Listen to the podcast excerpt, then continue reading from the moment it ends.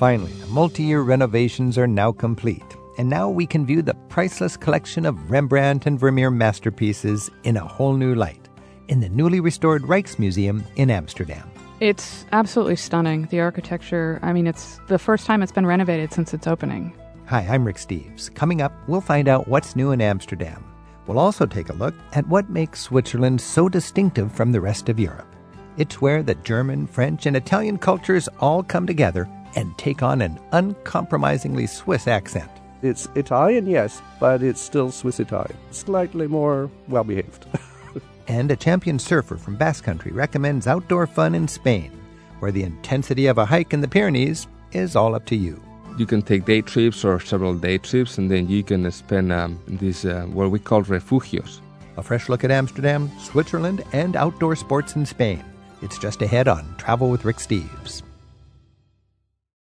When you look at a map of the European Union, there's a big hole in the middle where Switzerland is. Hi, I'm Rick Steves. Coming up in a bit, we'll learn how the Swiss traditions of compromise and neutrality include a stubbornly independent spirit. It all gives character to the country that blends the distinct languages and cultures of its surrounding countries into a uniquely Swiss identity. We'll also have fun exploring the kinds of sporting adventures you can experience in the great outdoors of Spain. And we'll take your calls at 877 333 7425. Let's start today's travel with Rick Steves with a look at what's new this year in Amsterdam.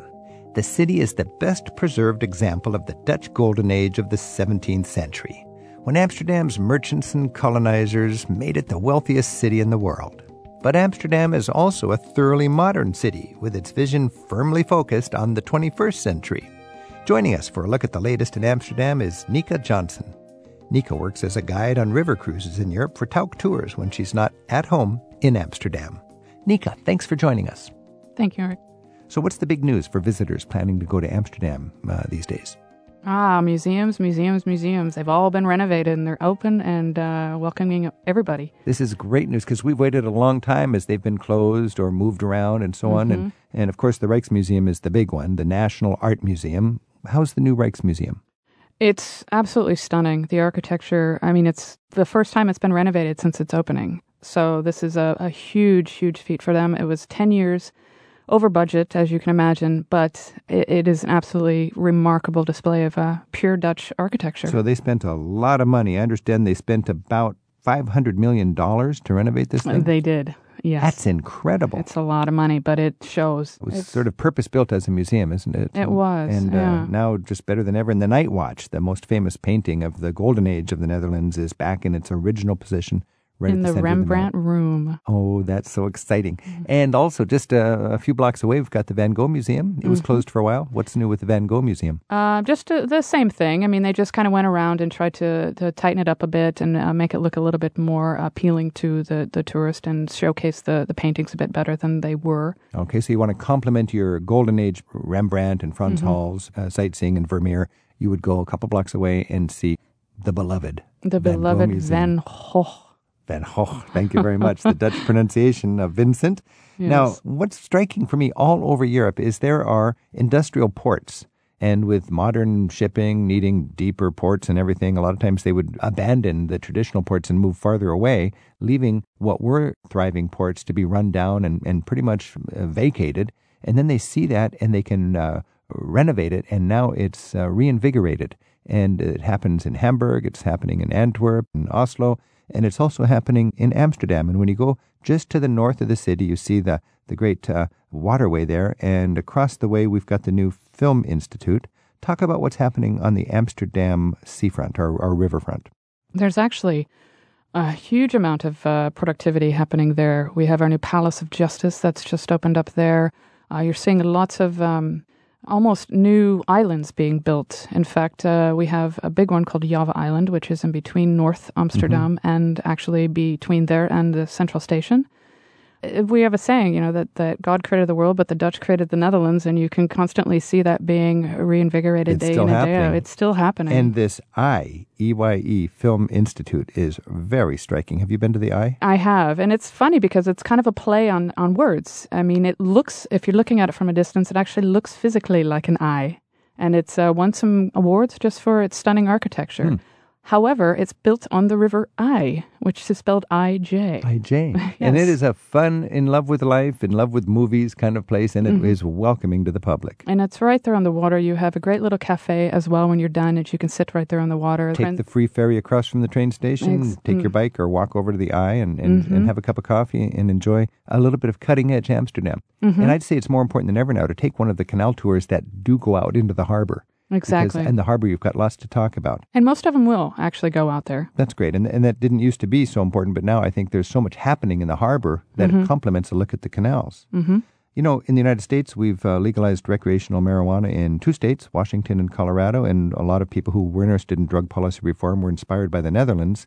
Now, actually, there's a little um, struggle going on in the Netherlands uh, looking at its marijuana policy and so on. What's the latest on marijuana policy in the Netherlands? Well, I think it's very interesting that uh, they have legalized it here when, in fact, we have never legalized it. We've just not made it illegal.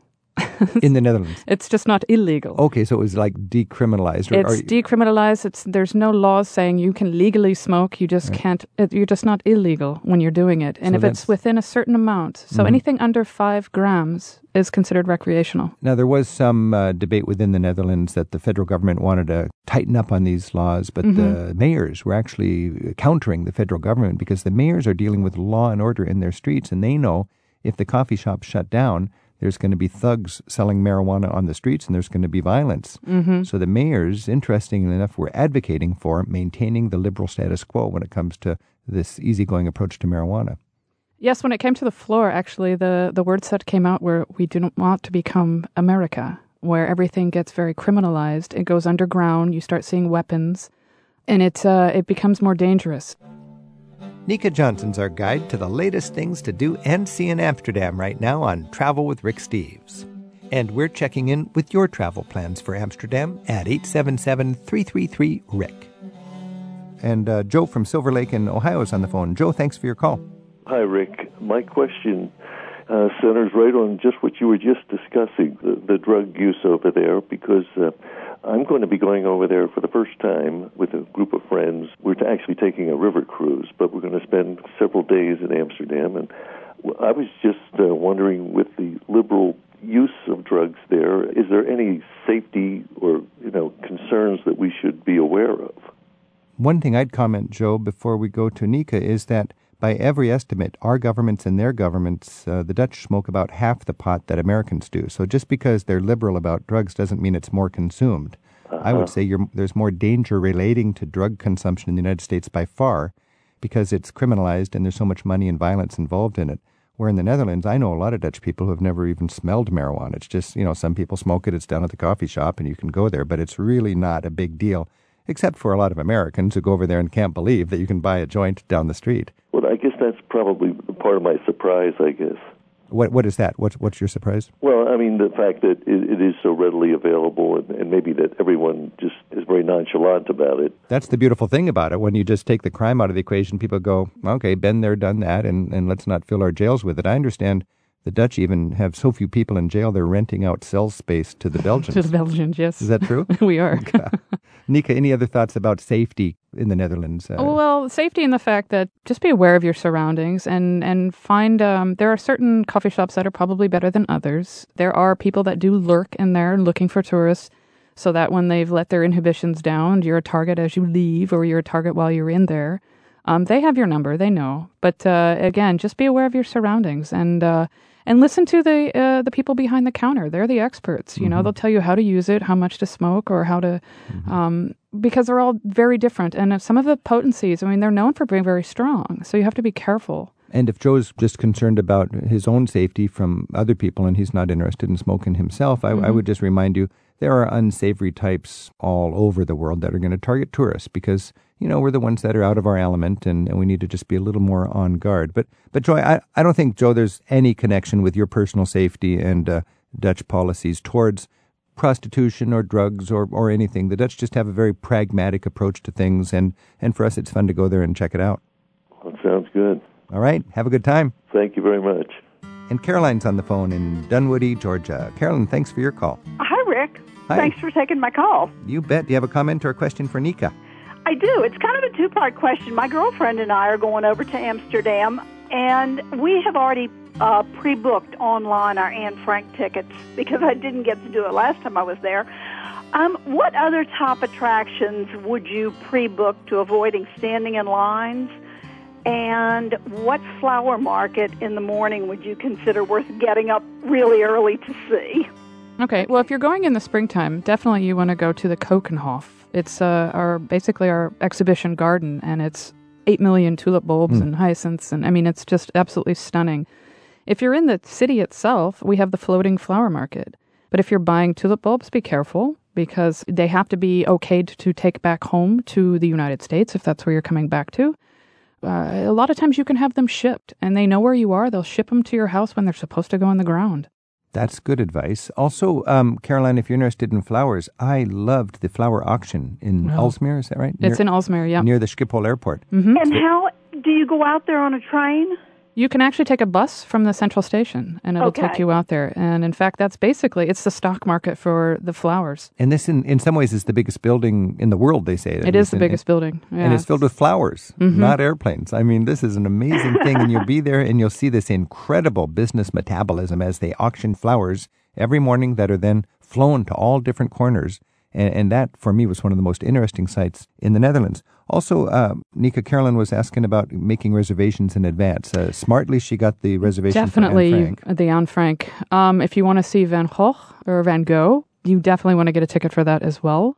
Be- Online? online, you can get that online or the Rijksmuseum because right now, it, actually, the Van Gogh Museum was our number one museum up until the Rijks reopened, and we just surpassed it. And So it's those are the big three, Those are the big Anne. Frank, Van Gogh, Van Gogh, and the Rijksmuseum. Mm-hmm. Okay? I just wondered if there was some other hidden um, hidden museum that I hadn't really thought about. Well, there are hidden museums, but they I don't know. have lines, and that's a beautiful thing. I mean, there's so many great museums in the Netherlands. You've got the Tropics Museum, Mm-hmm. you've got the Handbag Museum, you've got the Little Pipe Museum, and my favorite, you've got the Dutch Resistance Museum, which really, uh, arguably, is more impactful even than Anne Frank. I mean, it, it sort of complements Anne Frank. Don't miss the Dutch Resistance Against the Nazi Occupation Museum, and that never has a line. You'll be all alone in there. Is that in the city? It's in the city, yeah. Okay, great. All right, Caroline, Great. thanks for your call. Thank you. Bye. Bye now. All right. Nika Johnson, thanks so much. And uh, it's nice to be up to date on Amsterdam. And, and what an exciting place you have to call home. 88 beautiful canals. That's I'll end with that. We have a little tongue twister that we say. What is that? Um, 88 beautiful canals in Dutch means 88 prachtige grachten. So come see them. Say that again. 88 prachtige grachten. 88 beautiful canals. 88 beautiful canals. I'll be there. Nika, thanks again. Thanks for having me, Rick.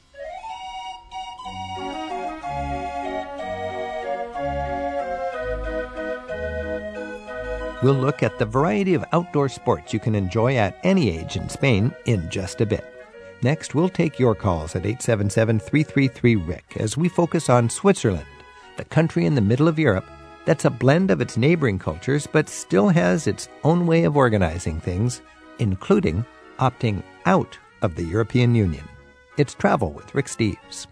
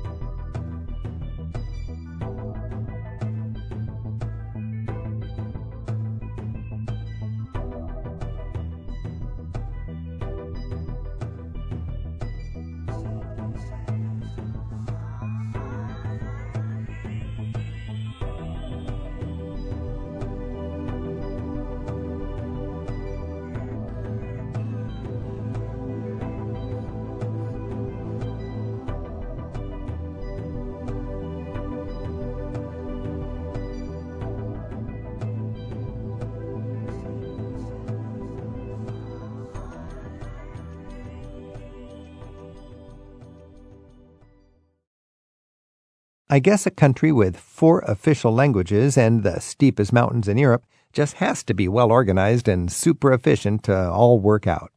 We're learning about Switzerland right now with Swiss born Martin Minnick and tour guide Donald White, who enjoys the Alps from his home base just next door near Lake Como in Italy. Martin and Donald, thanks for joining us. My pleasure. Thank you.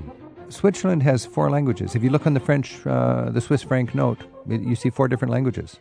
What's the story here, Martin?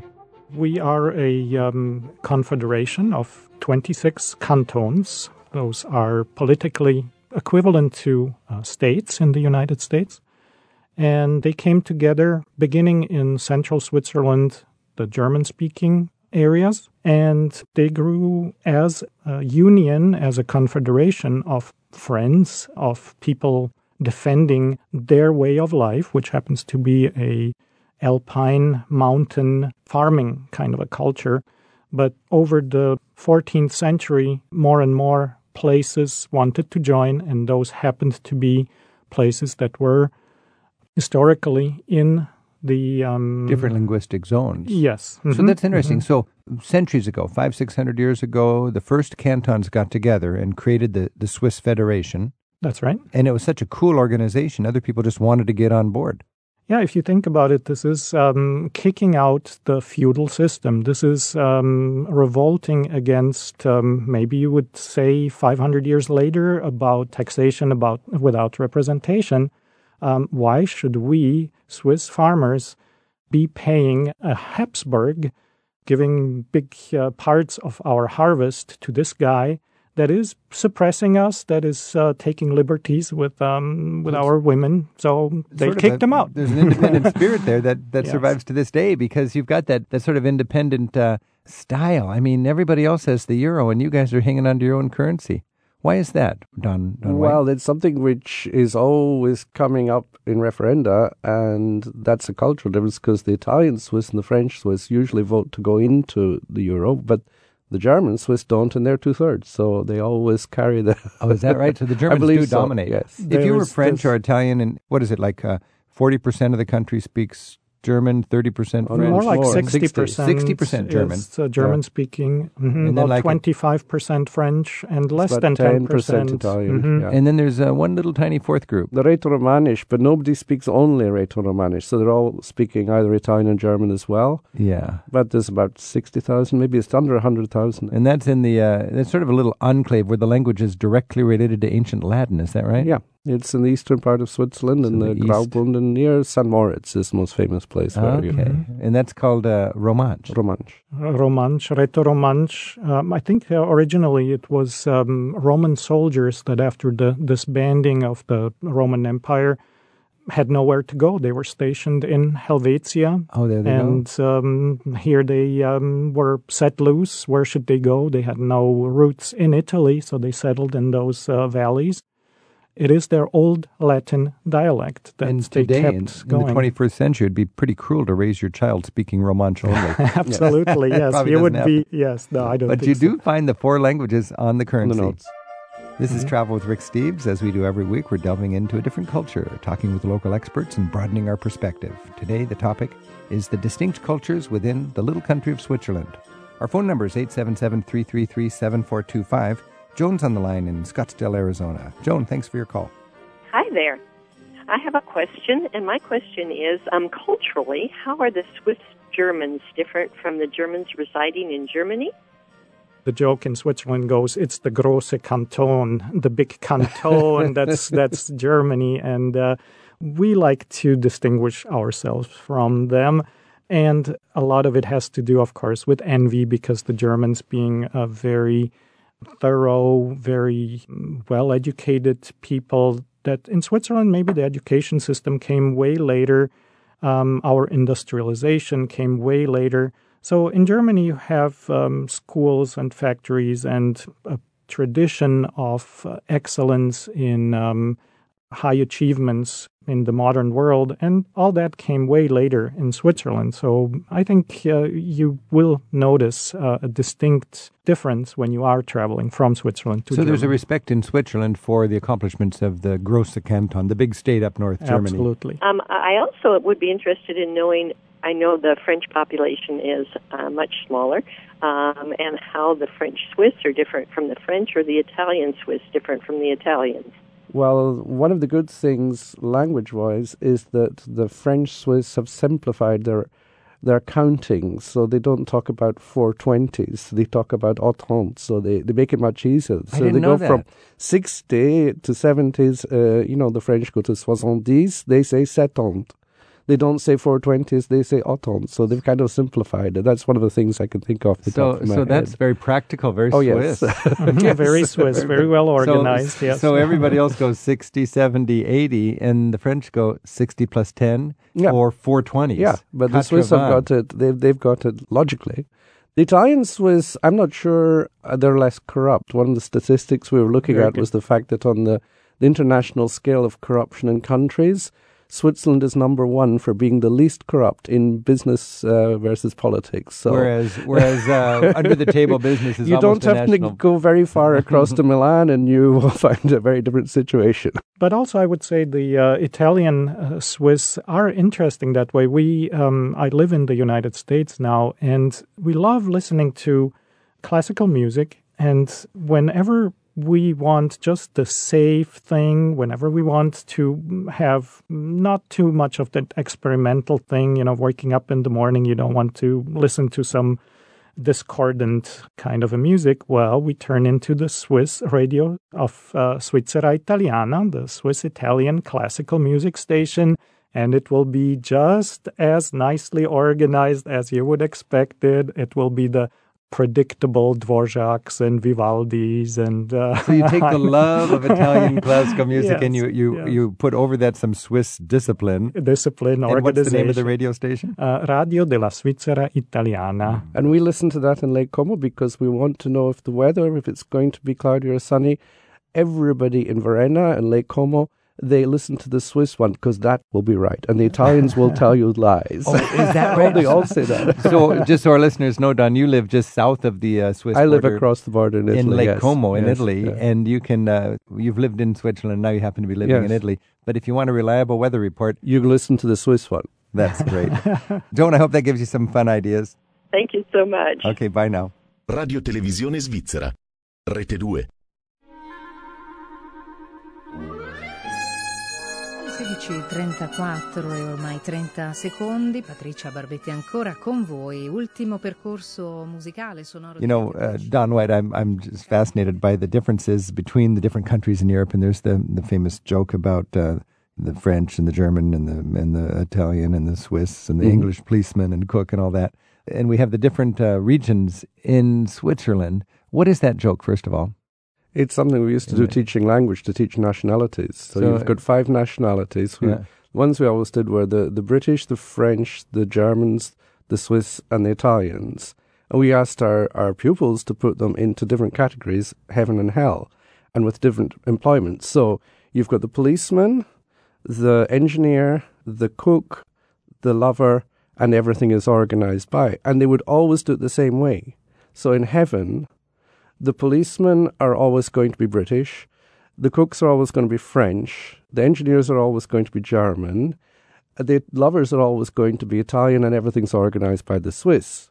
But in hell, and then you'd get various um, varieties. You would get, um, it was usually that the cooks were British, the engineers were French, the policemen were German, the lovers were Swiss, and everything was organized by the Italians. That's a, that's the perfect way, I think, to put it. Yes. and, and considering that Switzerland is uh, sort of a microcosm of Europe in a lot of ways, with an Italian and a French and a uh, German corner, could you say within Switzerland, if you were to make a general statement, you could have the same joke about the Italians, French, and I don't know Swiss? if they would do it quite so much there. I think I've always heard Swiss is Swiss, so Okay. they would tell it about the other nationalities, but I don't know, would they do that within their own country? I think you're right, Don. I think it's something that uh, you are Swiss. You you might have a cultural difference. You might have a uh, speak a different language, but you do consider yourself uh, more Swiss, and you kind of look maybe not down your nose at the French when you're a French-speaking Swiss. Not, But you're really, more Swiss than but French. absolutely yes. So you wouldn't say if you want good food in Switzerland, you go to the French area, and if you want chaos in Switzerland, go to the Italian area. no. Well, th- about the food, yes. About the, the chaos, no. I think the food is definitely better in the French and the Italian uh, speaking parts. But But organization wise, I think that's that's the very Swiss. Swiss. That's, That's the, Swiss, the- whether you're the Italian, French, or defining- German. Yeah, the defining subject right there. I yes. like that. because one of the things we notice when we I come over the border and I go to Lugano, I go to Lugano for the day, go shopping or whatever. Mm-hmm. First thing is you cross the road and all the cars stop. Really? Now, in Italy- Because you live just over the border in Italy, but when you go into the Italian uh, Swiss section, Switzerland, and you're walking down the street and you want to cross the road, and you know, there's a crosswalk. You're you kind of going, what are these people just- doing in the car? They stop. They, no, they stop. The cars stop, and we're not used to that in Italy. We're used to waiting until you have to maybe- remind yourself they're speaking Italian, but this is not so Italy. they've got a different mentality. I mean, it's Italian, yes, but it's still Swiss Italian. and I It's got ya. slightly more well behaved. Absolutely, I would agree with that. And um, maybe just to to throw in a little bit uh, where the whole country has a little bit of a of a common denominator is that really even the German speaking Swiss they are the biggest. They're two thirds of the of the country um, culturally, but the influences come very strongly from France and from the French culture, going back historically all the way to the 16th century, 1515. Um, they had a friendship pact with the French. Then later, it was the Napoleonic uh, codes that were embraced strongly in Switzerland. Whether they are German, Italian, or French speaking Exactly. Swiss people. I All didn't realize that. So there is a sort of a, a cohesion with French culture and style. and you're a lot of French words in Swiss German. That's a good Yeah. uh, good example. Merci. Yeah, Merci, that's right. You see the French. Alle the- Billette bitte. yeah, and the billiette, the merci. Uh, it is, by the way, funny because you, you talk about Swiss German, and whenever I say merci, vielmal, or ciao, you think now I use the French or an Italian word. Yeah. Mm-hmm. Not so. This is Swiss.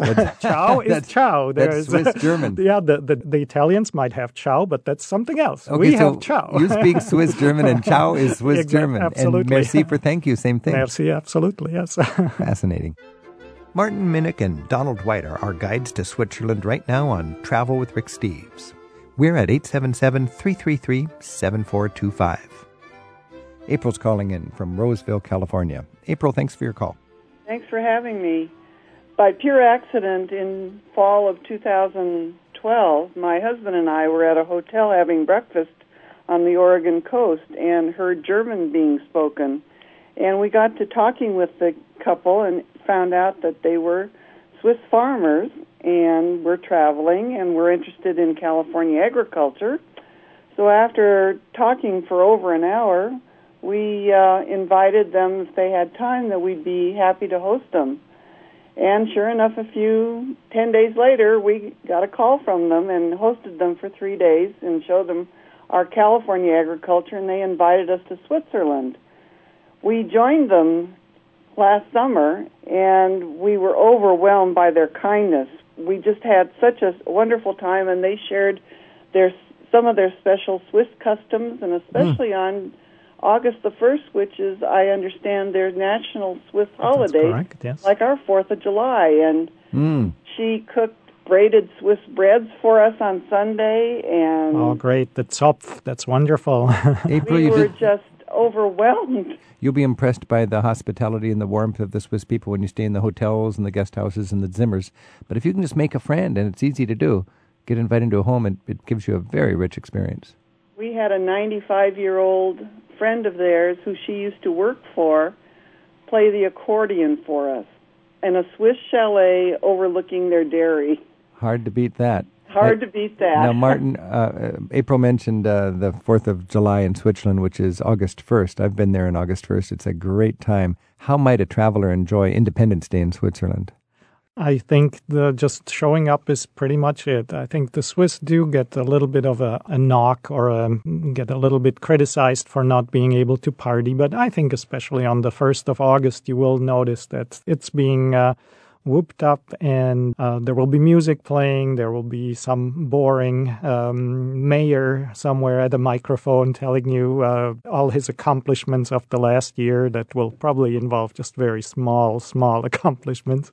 But um, it, is a fun time to be there. There will be fireworks, like I said, music playing. People will be out in the streets. the 1st of August is, is a big deal. At least the afternoon will be off. We can't be too lazy and take the whole national day, day off. half a day is all that, that's required by law. So and then let your hair down just a little bit after the mayor's done talking. Yes, yes. All Not right. too much. April, thanks for your call. Thank you so much. This is Travel with Rick Steves. We've been talking about the different cultures of Switzerland. And of course, the small country, you've got four distinct languages. With each language, there's a different cuisine, a different architecture, and even a different temperament. But also, you've got a country that is proud and through and through Swiss.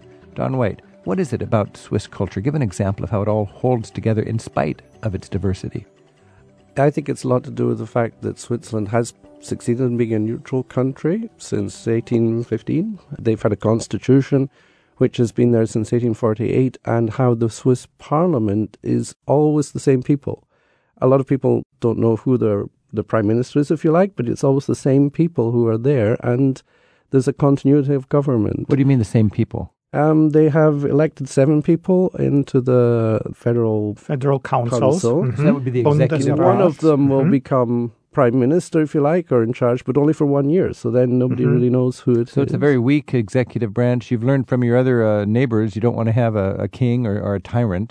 yes, And there's a built in uh, mechanism to keep one man from having too much power. yes. And within the seven, they've already decided they're going to have two from this party, two from this party, two from this, and one from the other. Wow. And Yeah. the point is, Switzerland uh, excels in pluralism. In pluralism, And, everybody uh, gets along together. what everybody in Europe considers the characteristic of the Swiss is the compromise. Um, nobody will be a complete winner or a complete loser. Whenever there is a political discrepancies, the Swiss are just uh, champions of finding a compromise, of finding the, the common ground. There is a culture of 700, 800 years that has been building on this. Martin Minnick and Don White, thanks so much for giving us an insight into Switzerland and, and how a country with such diversity lives together so well. And as we like to say, muss halt reden mit de Leut. You've got to talk with people. Muss halt reden mit de Leut. I like that. You've got to talk with people.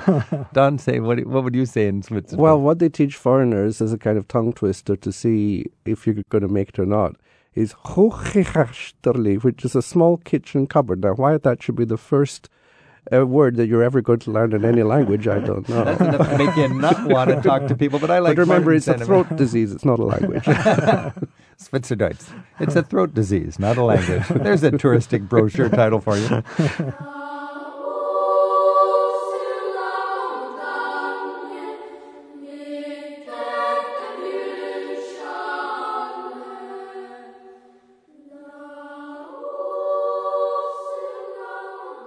Share your travel tales from Switzerland with us in our online radio forum. You'll find it in the radio section of ricksteves.com. Next, our mountain adventures take us from the Alps of Switzerland to the Pyrenees and into Spain to discover a variety of outdoor sports and adventures you can have right there.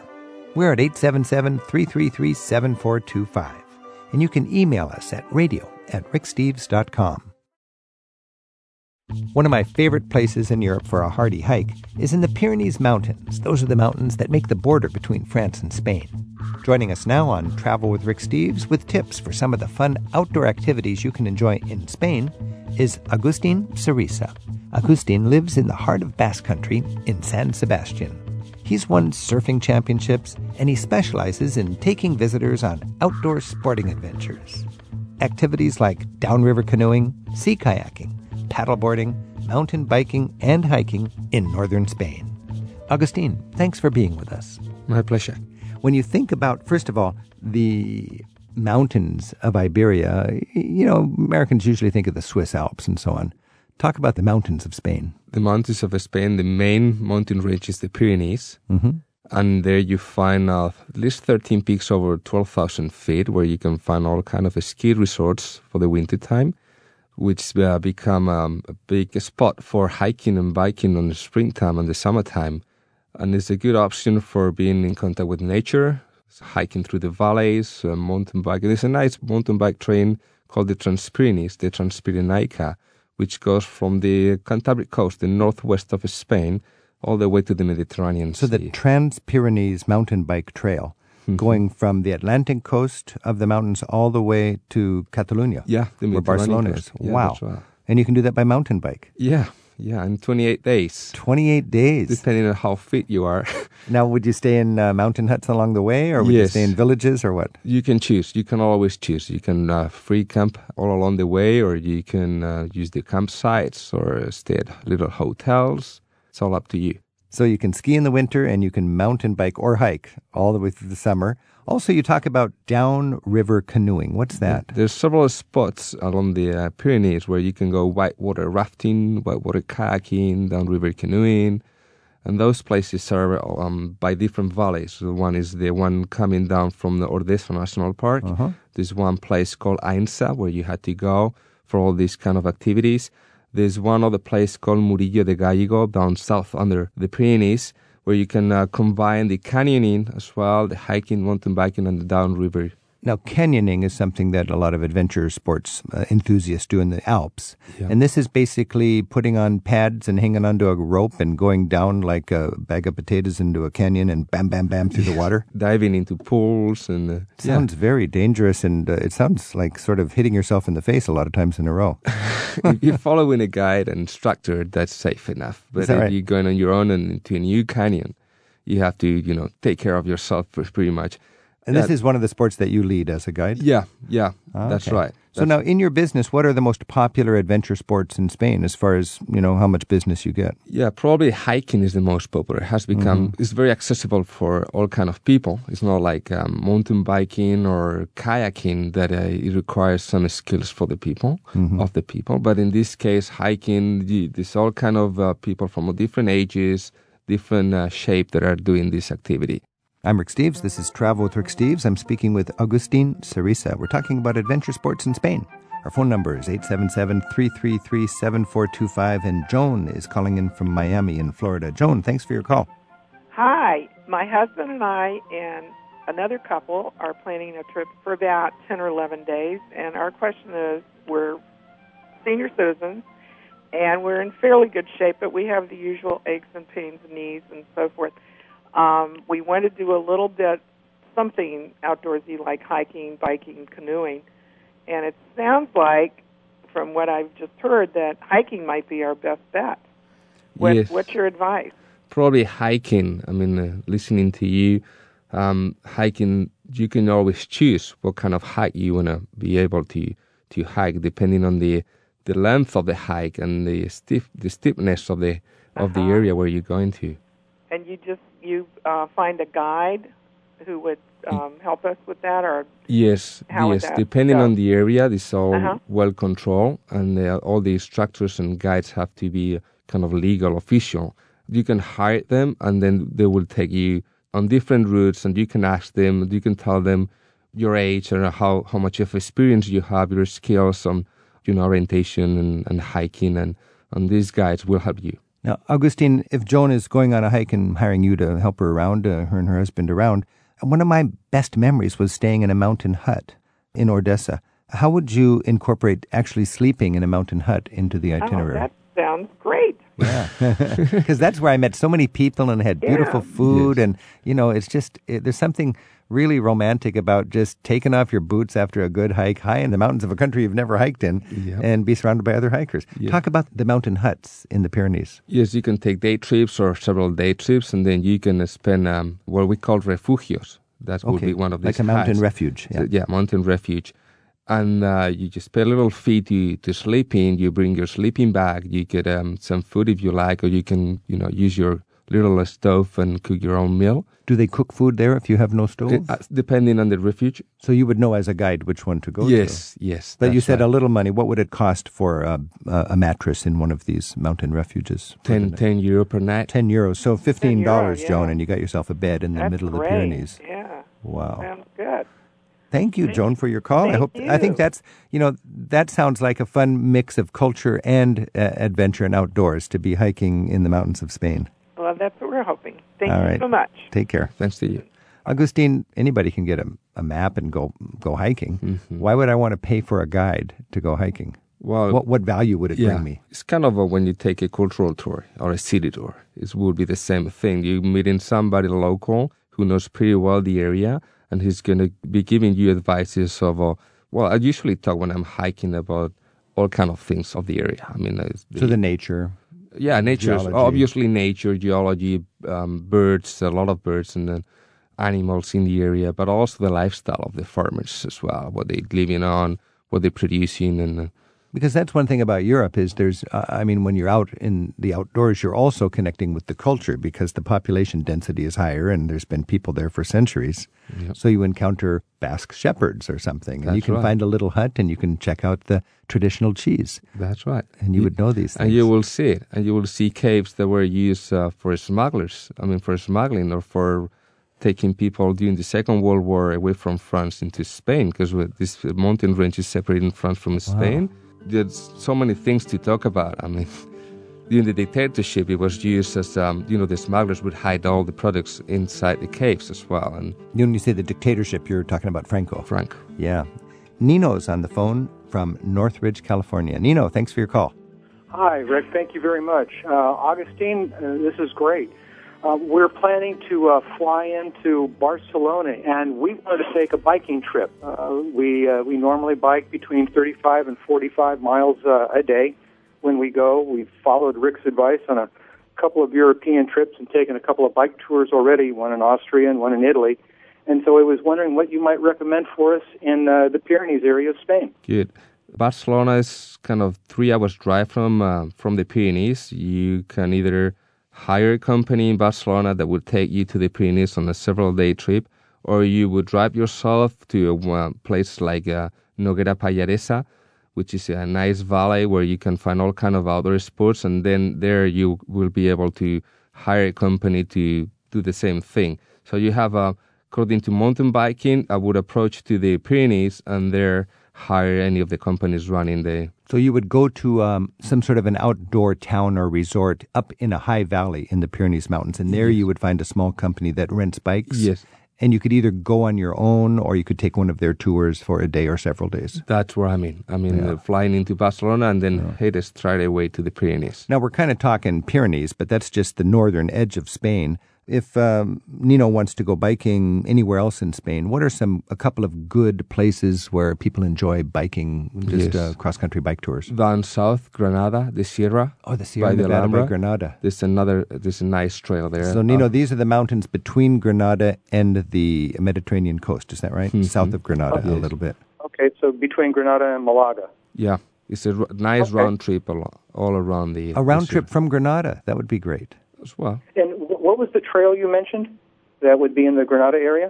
The Sierra Nevada, the Nevada Sierra. That is the biggest ski resort Oh. in Spain, and that is this nice round trip trail. How many days would that bike path be? Six to seven. Six to seven days. Nino, that could be good. That that, that sounds perfect for us. That's, Yeah. that's just what we were looking for. And you can fly into Granada. Granada has the cutest airport. There's good flights into Granada, and it's just like you're you're right there in the town, and then uh, pick up a bike and, and make that your base and do a one week bike circle from there. Uh, what, what's another, uh, Augustine? If you if you wanted to do more biking, because a lot of people, you know, they're they're not mountain climbers, but they're uh, active and they want to get out and enjoy the the wind in their face. Where's another place that would be good for biking? Something that has become very popular is the St. James Way. St. James, the, the Camino de Santiago. Camino de Santiago. That's right. You can bike the pilgrimage path as well, mountain bike it as well as hike it. And it has different routes. It has the main way, which Right. is pretty flat and easy, Yeah. or you have the north way, which is very hilly and steep. So, Nino, do you know about the uh, Camino de Santiago? No, I well, I, the, I know I had a colleague from work that hiked it. He said he and his family spent a month walking that way, but I didn't know you could bicycle on it. Yeah. I think you generally take one month to make the hike from the Pyrenees to Santiago de Compostela. There are 33 stages. Right. Non-stop would take you 33 days. Okay, but you could bike it. Yeah, yeah. Instead of How doing long would it take? Bike? Uh, what portion of the path would you recommend for biking for, let's say, a, a week uh, bike trip? hiking would be uh, 18, 20 miles a day. I would bike 40 miles or 50, depending on you know your your shape. We can go about. We do 40 to 50 miles a day. That's not a problem. Nino, that's the way to do it. Do the Camino de Santiago. It's so historic. It's so many cool people along the way, and there's refugios. There's these huts all mm. along the way that are friendly and almost free, and a great camaraderie. Nino, thanks for your call. Thank you very much, Rick. Thank you, Augustine. Thanks to you. We're exploring some of the ways you can liven up your next trip to Spain with Agustin Sarisa. He's a private tour guide based in Basque Country, and besides city and winery tours, he specializes in guiding visitors through a variety of adventure sports in Spain. His website is gorilla trip.com. Our phone number at Travel with Rick Steves is 877 333 7425. Gordy from Oceanside in California is on the line. Gordy, thanks for your call. Yeah, thank you. Hi, hi, hi, Augustine. Hola. Hi. Hola, ¿qué tal? Yeah, I'm um, um, a traveler into uh, Madrid and Barcelona last year. Got to do all that, and and uh, I'm interested now in in going back and um, doing some sporting events along uh, Costa del Sol, if there are any available there. And I'm a water guy and interested in some skin diving, maybe some sea kayaking, uh, sailing adventure and also uh, some spectator sports if there's anything uh, available along there. Uh, maybe have to go to Barcelona for that, but that's kind of what I'm interested in, and I was wondering what you uh, might recommend.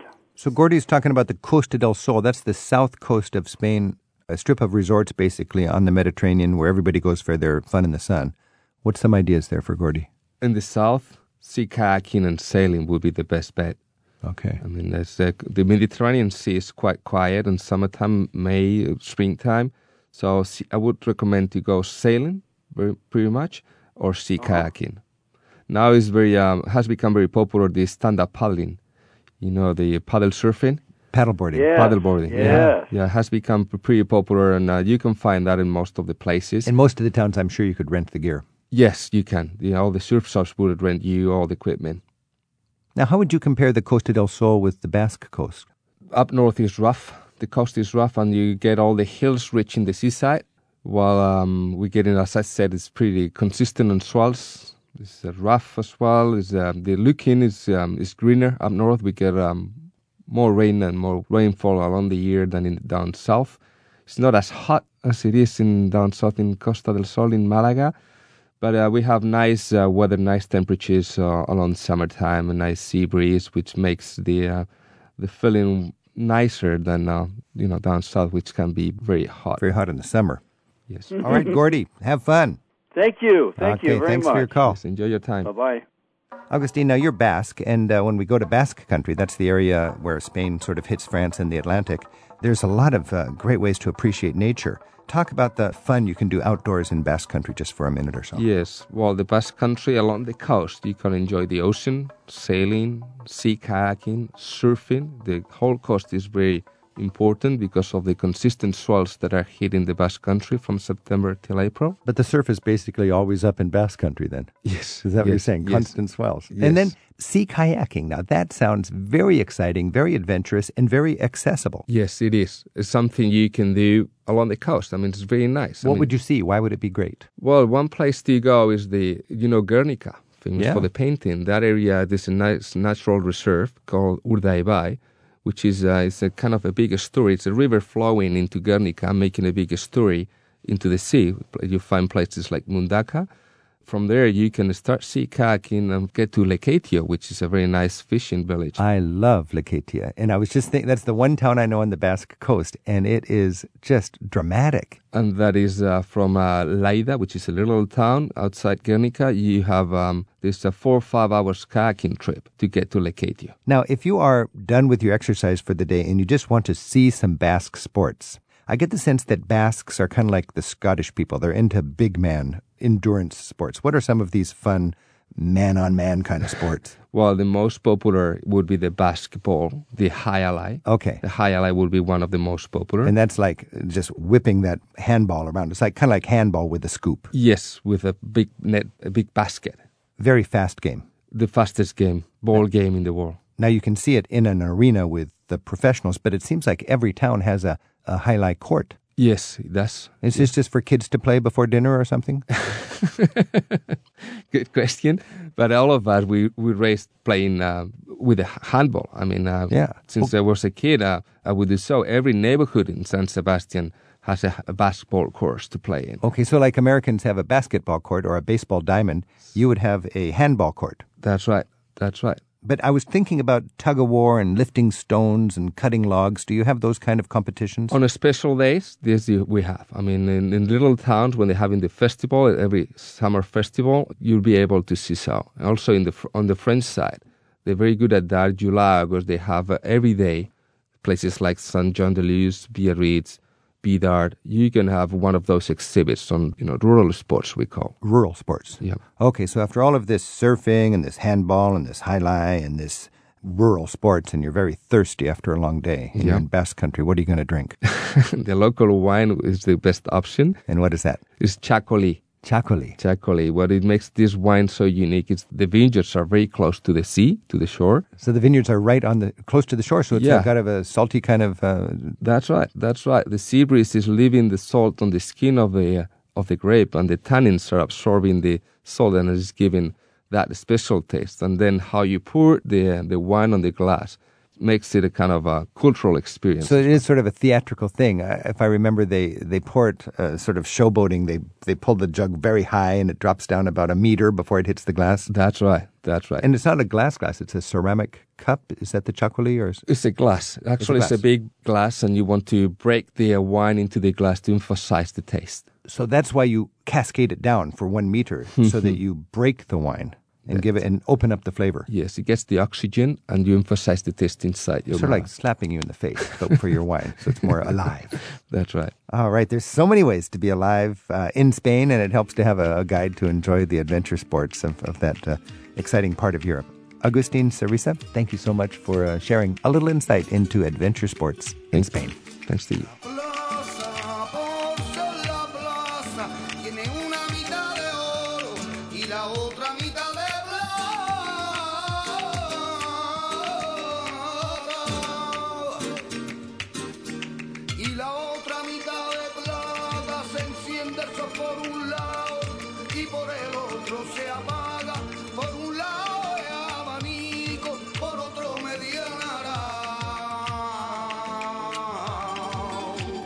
Travel with Rick Steves is produced by Tim Tattan with Sarah McCormick and Isaac Kaplan Woolner at Europe Through the Back Door in Edmonds, Washington.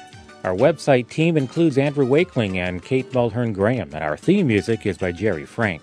You'll find more online, including links to our guests, program extras, and a chance to join us as a caller on the show. Look in the radio section of ricksteves.com. And join us again next week for more travel with Rick Steves. Each year, Rick Steves tour guides take free spirited travelers on escorted tours all over Europe, one small group at a time. Choose from three dozen exciting itineraries covering the best of Europe from Ireland to Istanbul, Paris to St. Petersburg, and practically everywhere in between. For a free catalogue and Rick's Tour Experience DVD, visit the tour pages at ricksteves.com.